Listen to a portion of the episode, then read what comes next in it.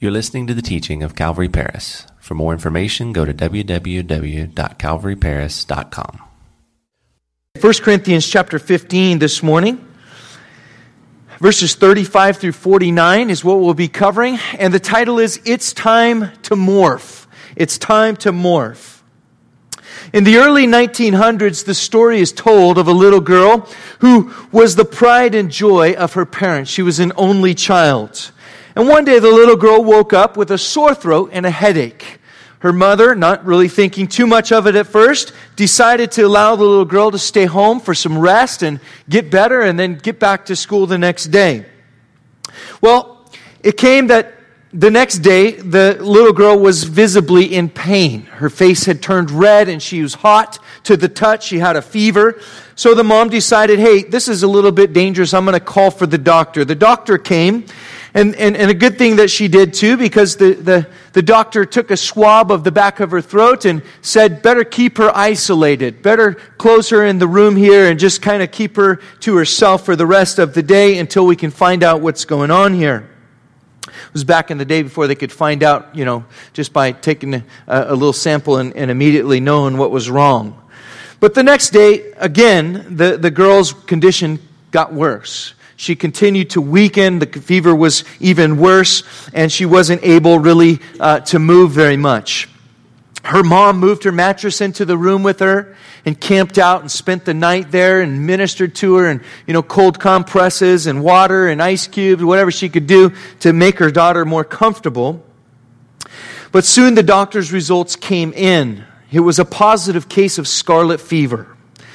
An ambulance came to the house, and the mother and the daughter got inside and drove to the hospital. The little girl was to be admitted to a special wing of the hospital that was filled with other children that also had scarlet fever. Unfortunately, the mother was told she would not be allowed to accompany her daughter into that part of the hospital. So you can imagine they were both sad. There was a shedding of tears and a parting of ways. The little girl lay in her bed where the nurse had fixed it up for her, and day after day she grew weaker and weaker. She missed her mom very badly because she'd never been apart from her. They were best friends. Well, every day her mom would come, and her mom would find a window where she could see into the bed of her daughter, and she would look there. For the first few days, the daughter was too sick to even know that her mom was doing that. But there came a day when she was able to be propped up, and the nurse propped her up with some pillows and said, Look who came to see you. And the little girl, of course, was able to see that her mom was there, and every day at the same time, her mom would come and see her there through the window. And finally, the girl asked, Hey, I want to talk to my mom. Can you open the window? And the mom tapped on the glass and asked if they could open it. No, they couldn't open the window. It was too cold outside. It wouldn't be good for the health of the other children. Well, slowly the girl's health improved. Soon she was able to be moved closer to the window. And the, when the air warmed up outside, the nurse opened the window. And you can imagine they spent the whole day talking together. The mom and the daughter, there was a reuniting of sorts that took place. They still couldn't touch each other, but they talked and talked and talked. And finally, one day, after what seemed like an eternity to the little girl, the doctors allowed her to go home. The doors of the hospital opened up. She, the little girl saw her mom coming to get her, and she ran as fast as she could in her weakened state, gave her mom the biggest hug she could ever muster up with that weakened state that she was in. And she said, Mom, this is so much better than before.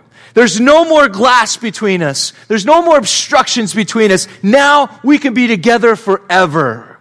And that was her heart and her mom's heart as well, and they shed tears. But, church, that story is a reminder for you and me that one day our bodies will be made new and we will put off the old and be clothed with the new and we will be in the presence of Jesus Christ forever. That day is a reality. You can take it to the bank and build your life on it. And that day is coming. The day that we will burst open through those doors and run into the presence of Jesus and be with him forevermore. Have you ever thought about that day, church? Have you ever thought about what you're going to do when you see Jesus? I have. I've thought, man, I'm going to run as fast as I can and, you know, give him a hug. Maybe I'll form tackle him, you know, just try to, or actually, maybe he'll tackle me, you know, he's probably stronger than I am. Uh, I don't know what I'm going to do. But let's think about that day today. That's the day that we're studying about in our text. And so there are some of you here that are thinking in your minds because you have a scientific mind and a detail oriented mind. God's made you that way. And you're naturally thinking, well, how is that going to happen?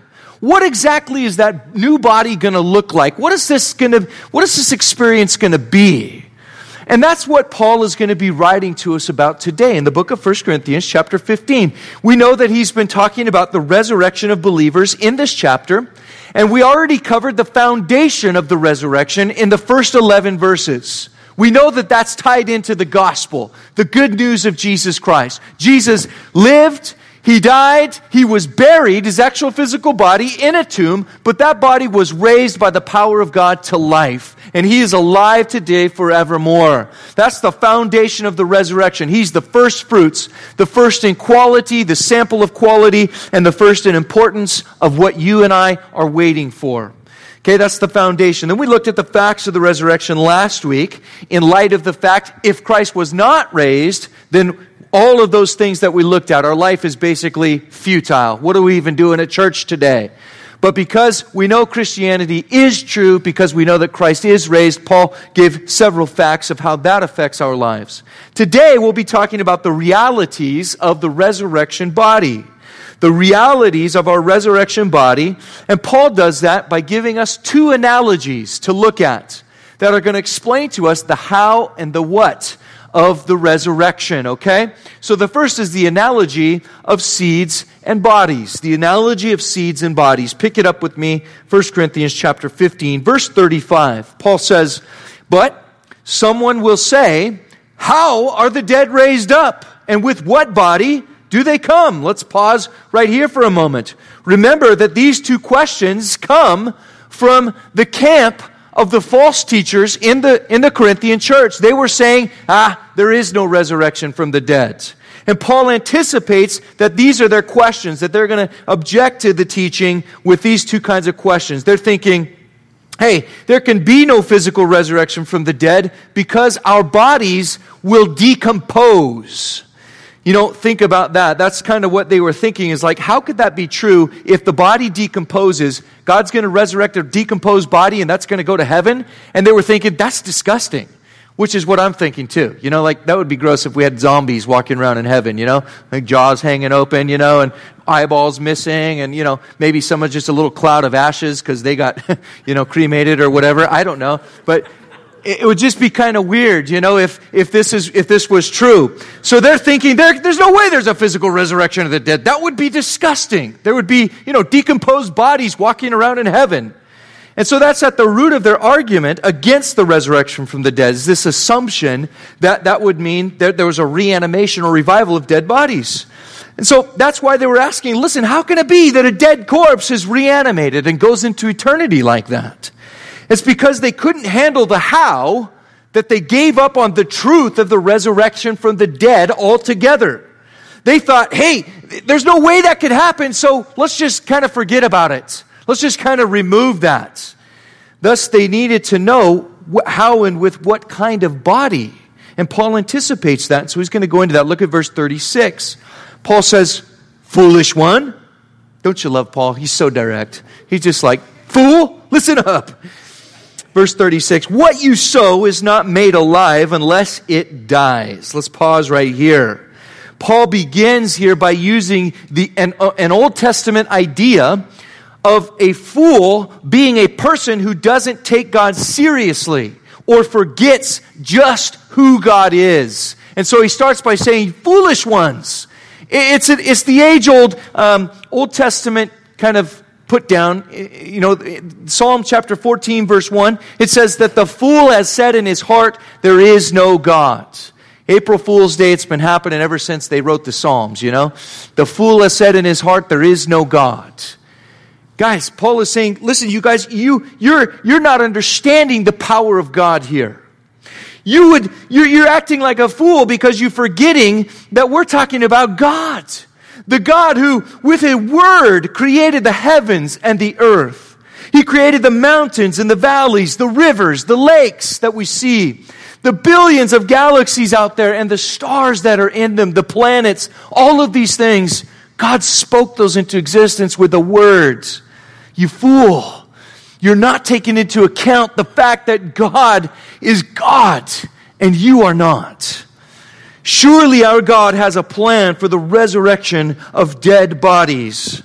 Surely our God is able to take even those that have been burned, even those that have decomposed and are nothing but dust, and to reassemble and to transform into something new.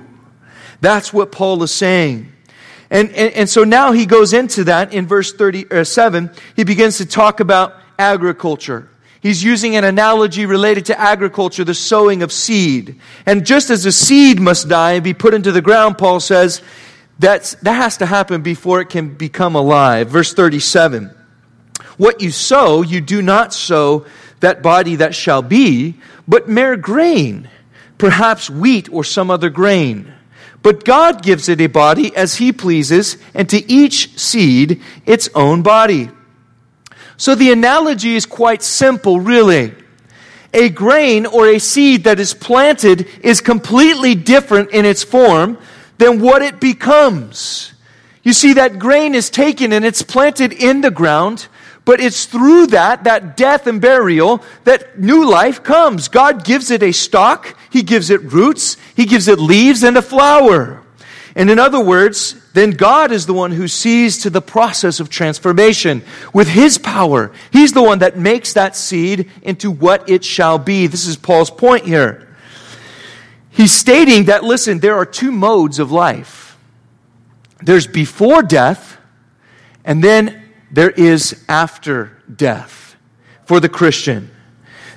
The body of the dead believer, whether cremated or buried, is put into the ground, but that is not what it will be for eternity. God will give each person their resurrected body.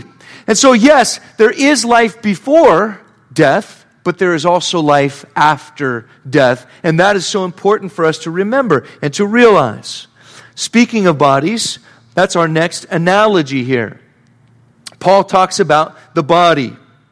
He says, All flesh is not the same flesh in verse 39. There is one kind of flesh of men, another flesh of animals, another of fish, and another of birds. So, Paul's point in this verse is that each earthly species, notice there, has been given a body that God has given and is perfectly adapted to life where God has put them for life on the earth. And so he gives the four, uh, you know, classic examples, ancient examples of, of the different species. He talks about men first. Men, we know, have been given a body, a soul, and a spirit, created in God's image. And God gave creation to man, and He said, Hey, I want you to rule over this. I want you to uh, uh, be fruitful and to multiply and to Lord, be the Lord over this creation. God gave us that creation. Then He also created animals. Now, animals have been given a body and a soul. They do not have a spirit, but, but they do have that body and that soul. They have the capacity for emotion. And, and, and, and I say that, you know, if you don't believe me about that, tell that to the bee that stung me on my lip. He seemed very angry, okay? This happened to me while I was down in Costa Rica. We were on that mission trip a year and a half ago, and we were staying at a hotel there in, in, in, in Tamarindo and they were doing some construction in the uh, area around Tamarindo, and heavy machinery rolling through the forest. It was causing the ground to tremble, which in turn was causing the trees to shake, which in turn was disturbing several bees' nests that we didn't know about. But the bees were not too happy, and they attacked the hotel. And I remember, you know, I heard some people yelling out in the common area, and I was like, huh, I wonder what's going on out there. My wife and I happened to be sitting outside of our room on a little bench. We were reading our Bibles, trying to get ready for the day. You know, it's not good to be in the flesh on a mission trip, so we were trying to read the Word and be spiritual, you know? So we were sitting there, and next thing I know, a bee comes and lands on my neck and stings me while I'm reading the Bible. And of course, I knocked it off of me. I said, wow. And I jumped up and I was like, what was that? And I was looking around and I saw this bee. I kid you not, this bee was up under the awning of the patio that we were sitting at and it looked at me. And, and I'm not even kidding. It looked at me and it flew straight at me and stung me on my lip. And at that point, I flipped and fell over backwards, and there was a cactus bush right there. And, and, and, and I was, and my wife was laughing at me this whole time, if you can believe it or not. She was just, she thought it was so funny. And I'm like fighting for my life with this bee, you know, and I had to go running inside the hotel room and kill it in the bathroom, you know. It was, it was wild. I got stung about five times out of the whole thing, but that bee was mad. There's no other way to put it. So, the, yes, they do have emotions. And then you've got fish. Fish, think given that cool little body with scales and fins and, you know, cool stuff to live under the water. And then I'm real scientific, as you can tell. And then birds. Birds have been given a special body to be able to thrive in the air. So God, the point is, is that Paul's point is, look, every kind of body has been given special uh, ability to thrive in the environment that God places it in. Now he's going to continue in verse 40. There are also celestial bodies. So now he begins to talk about heavenly bodies. Celestial bodies and terrestrial bodies. But the glory of the celestial is one, and the glory of the terrestrial is another. There's one glory of the sun, another glory of the moon, another glory of the stars, for one star differs from another star in glory. What's his point? What's he talking about? Well, he's transitioning from earthly now to heavenly bodies. And what's important for us to note in these verses is that each body has its own kind of glory. There's an earthly glory, but there's also a heavenly glory. And even within the heavenly glory, there's different, there's differing glory. So Paul's kind of taking this moment here. It's almost as if he's stepping back and marveling in creation. And he's going, wow, our God is amazing. Our God has all of these differing levels of glory in the creation that he has made. Now think about that. Have you ever just sat under the stars at night? or looked at the moon and just taken a minute to go, whoa, this is incredible. You look at the stars and the moon and the planets, and you get a sense for how small we really are, don't you? You get this sense like, wow, I'm really nothing in the big scheme of things, in all that God has got going on in His glory. And we look at the moon, and it's got one kind of glory, you know, it looks kind of like a cheese ball up there, you know. And then you got the stars, those have their own kind of twinkling little glory. And then you've got the planets. And you look at them all and you just go, wow, God, you're amazing. You're huge. Who am I? Maybe you've watched a sunset. Have you ever taken the time just to sit down and watch the sun go down? Isn't it amazing? Don't you get the sense that you're looking at something that's just a little touch of heaven, a little touch of the glory to come? You know, I remember one time I climbed up onto the top of a mountain peak and as the sun was going down, there was these clouds that rolled in off of the ocean. And it was kind of that, that little, uh, uh, you know, whatever you call it, the fog bank that rolls in off the ocean at night. But as it came in, it surrounded me completely until I was the only, that little mountain peak was kind of the only thing that was sticking out of the clouds all around me. I couldn't see anything but clouds. And as the sun sank into those clouds, it turned everything gold all around me. And it was a glorious moment. I thought to myself, this is what it must be like to be in heaven. And then I stepped off the peak and I died. No, I'm just kidding. I, I, I didn't do that, but it was, it was an amazing moment. And I thought, this is a glimpse of what heaven is going to be like. You know, every sunset is a glimpse of the glory that is to come. Maybe you're not a sunset person, maybe you're a sunrise person. I like to watch the sunrise every now and then when I get up early enough. And I like to go out there and I like to see the sun rising there. And isn't it amazing? You get the sense of, wow, everything is fresh. Everything is new today. I've got a clean page in front of me. This day hasn't happened yet, and it's an opportunity. And there's a glorious thing about the sun rising, isn't there? It's amazing. It's beautiful. That's the way God made it. It's just a hint of the glory of God. And we, Paul says, we're going to go through a transformation that's going to take us from earthly glory into heavenly glory. Now, Paul proceeds to apply these analogies now to the questions of the Corinthian believers. Verse 42 says, So also is the resurrection of the dead. The dead is sown, or the body is sown in corruption, it is raised in incorruption. Now, I don't know about you, if you're a person that likes to highlight in your Bible or underline words, underline that word incorruption in verse 42. And then I'm going to tell you some more in verse 43. He says, It is sown in dishonor, it is raised in glory. Do underline glory there. And then it is sown in weakness, it is raised in power. You get the idea. Underline power. In verse 44, it is sown a natural body, it is raised a spiritual body. Again, underline or highlight that word spiritual body. And then Paul just finishes that by saying there's a natural body and there is a spiritual body.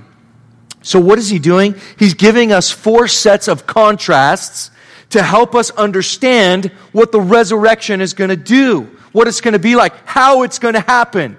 He starts off by saying, Look, you, your body, like that grain, it's sown in the ground. It's, when you die, it's sown in corruption. That word corruption, it means decay, it means ruin. But then it becomes incorruption, he says. And that means that it, it, enters into an unending existence in which it is in a genuine, perfected state. The Greek word for incorruption literally means genuine and perfected. So think about it, guys. Your body is, is de- you know, at this point, it's, it's on a crash course with death.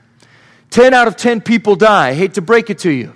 That's the statistic unless we're raptured, you and I are going to die someday, and our bodies are going to decompose. What is sown in corruption, though, Paul says, is going to be raised into an unending existence. It's going to become genuine and perfected.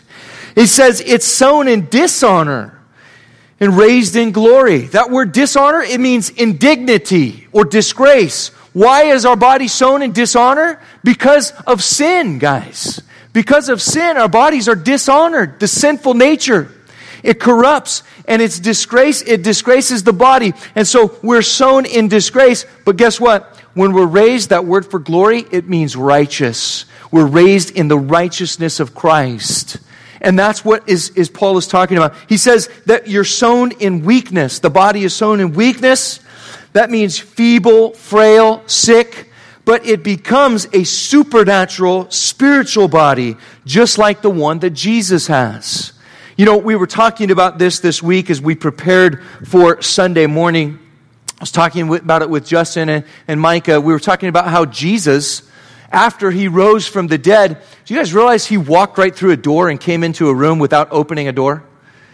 And, and so I tried that in my office and it didn't work too well.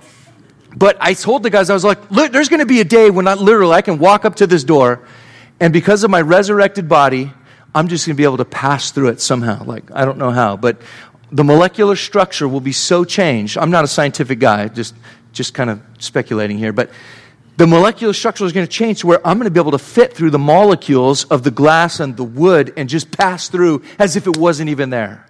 Isn't that cool? I've been wanting to run through walls all my life. Doesn't work for me, but someday I'm going to be able to. And I'm excited about that. I am excited about that. But really, what is our takeaway from this teaching? What should we take away from this uh, analogy of seeds and bodies, of how God is going to transform us and adapt us to fit the new life that He has planned for you and me? Well, first of all, this should give us hope. This should fill us with hope right now because there may be someone here today who, in the flesh, you're, you're groaning. You know what it's like to live in a body that is weak, in a body that is slowly, uh, you know, going through the process of sickness or you don't have good health. And you know that, man, this is, it's just hard. It's suffering. And, and I know God has a purpose in it for this time, but man, I can't wait until I get to exchange this body with the one that God has for me. And th- there may be others here that are struggling with sin in your life. There's a sin that you're just struggling to overcome. And, and, and, and this is really all of us. We all understand the tension between uh, who we are called to be and who we really are. We understand that tension. And you know that struggle and you're wrestling with it and you're just going, man, I can't wait for the day when finally the weakness and frailty of my sinful nature is going to be gone and I'm going to step into the I'm going to step into glory into the righteousness of Christ and I'm going to have a body that is filled with power. That word power in Greek is dunamis. We get our English word dynamite from that word. We're going to have a body that is literally able to be powerful for once in our lives. You think you're strong now? Uh uh-uh. uh It doesn't hold a candle to what God's body is going to be like for you in heaven. That's all coming. That should fill us with hope. But also, this morning, another thing that fills me with hope, actually, is, is the fact that this body that we're going to inherit, that, that God gives us, it's not going to be governed by the same laws as it is right now. Like I talked about the molecular structure, it's going to be entirely different. It's not going to be a fleshly body, it's going to be a spiritual body. I'm very excited about that. It's going to be adapted to live for eternity with Christ. But also, I also, so not only hope, but also this, this means that we need to take care of our bodies right now. I need to be careful how I treat my body. I need to be careful because this is the body that I'm going to be sowing that is going to be resurrected someday. Yeah, I understand it's not going to be exactly the same. I, I know that God's going to transform it, but still, it matters now. That's Paul's point in this passage is that we need to take care of our bodies. We need to care for ourselves properly because this is the vehicle that God has given me for life on this planet. Now, there are two extremes that we need to avoid if this is true. One is we need to avoid the extreme of worshiping our bodies. Okay? Some people, they worship their body. Maybe you see them at the gym. You know, it's hard not to look at yourself at the gym. There's mirrors everywhere, right? But they're just loving looking at themselves. You know, they're like, oh yeah, check me out. You know, I'm so studly. You know, and they're flexing and doing everything. You know, you, you can't help it at the gym. Maybe that, maybe you're that guy. I was that guy. We just need to repent when we walk to our car, right? Just, Lord, forgive me for looking at myself too much. You know, it just happens at the gym. You just know it. But, but we're not to idolize our bodies where that's our all in all, man. Everything's about me and my body and my health, and it's all, you know, and, and we idolize our body to the point that, hey, that's beyond healthy. That's beyond what God has for you. This body is nothing more than a vehicle through which God is glorified on the earth. Through worship, through the things that you do and serve Him with. And so we should want to take care of it because we want to do that for a long time. I want to be around for my wife. I want to be around for my kids someday and my grandkids. So I want to take care of myself. I want to be a pastor for a good long time. I want to, I want to do as much as I can for the kingdom of heaven while I can. I might be the guy with one talent, but I don't want to take it and bury it so that when Jesus comes back, I'm like, oh, yeah, Lord, totally forgot that I was going to stand before you one day and give an account for what I did with my life. I don't want to be that guy. But on the other hand, we should not completely neglect our bodies or denigrate our bodies, guys. On the, and that's the other extreme is, you know, there are people that think, oh, well, I'm not even, who cares? can't wait to die and go to heaven. Can't wait to get my new body, so I'm just going to mistreat this one as much as I can, or I'm not even going to care for it. And they don't care what they eat. They don't care that they're not exercising. They don't take care of their mental health. And you become a grumpy person that no one really wants to be around. And we're just like, man, what is this person's deal? They don't even care. And, and that's not the kind of person to be. So, neither of those extremes. We need to remember my body is the temple of the Holy Spirit. So, I live to worship God with my body. Yeah, He's given you abilities. Yeah, He's given you talents and gifts. Use them, man. Use them for His glory, for His excellence, and do the best that you can do. Be all about it. But remember, don't fall into that category of idolizing the body or neglecting the body to the point of unhealthiness. And then we come now to the second analogy there the analogy of Adam and Jesus in verse 45. Pick it back up with me. And so it is written the first man, Adam, became a living being.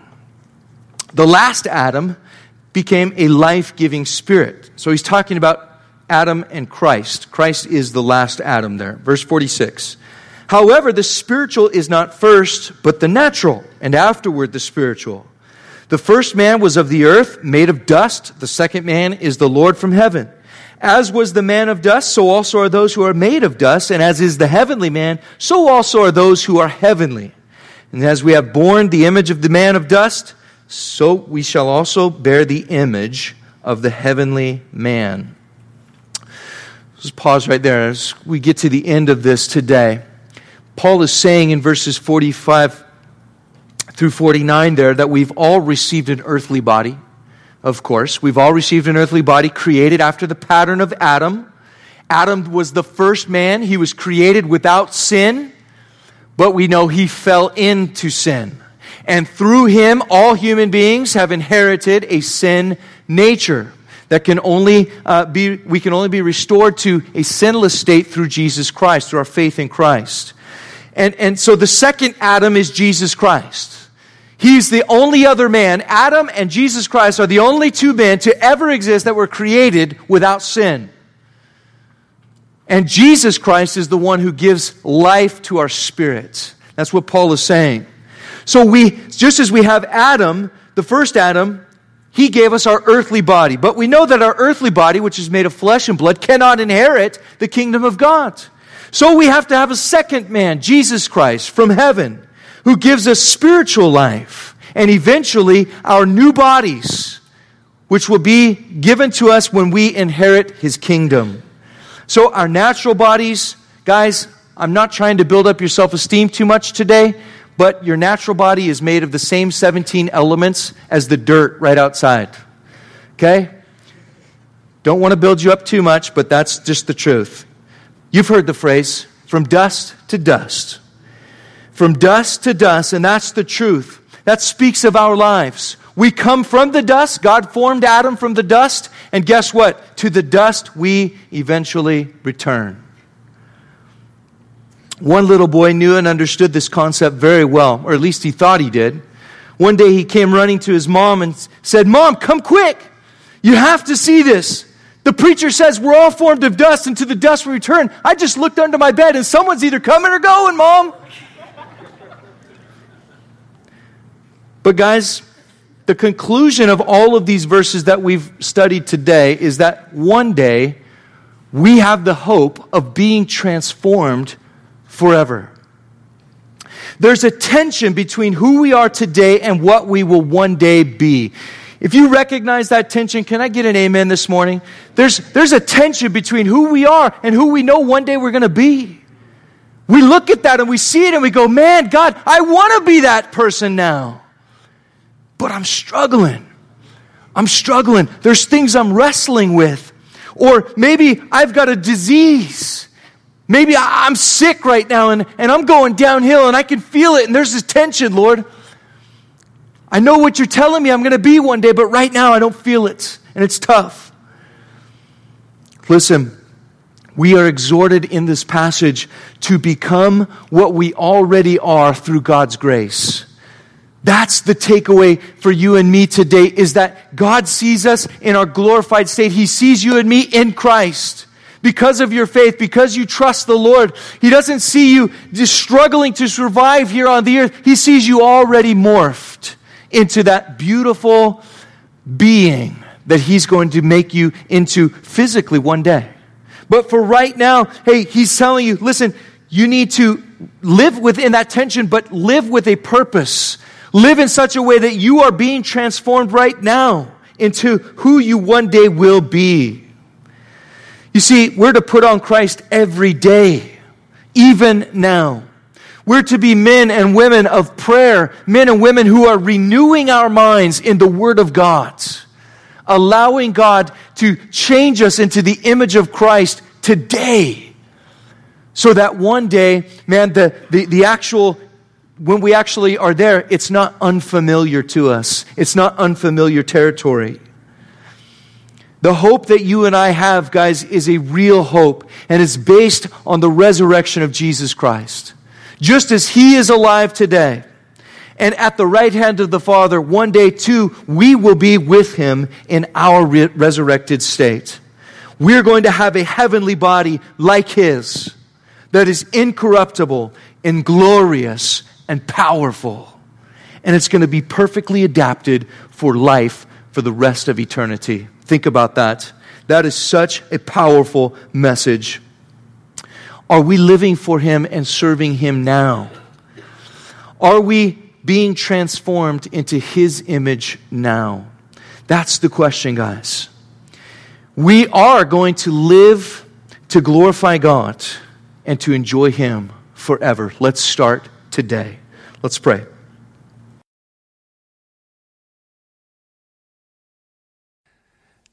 You're listening to the teaching of Calvary Paris. For more information, go to www.calvaryparis.com.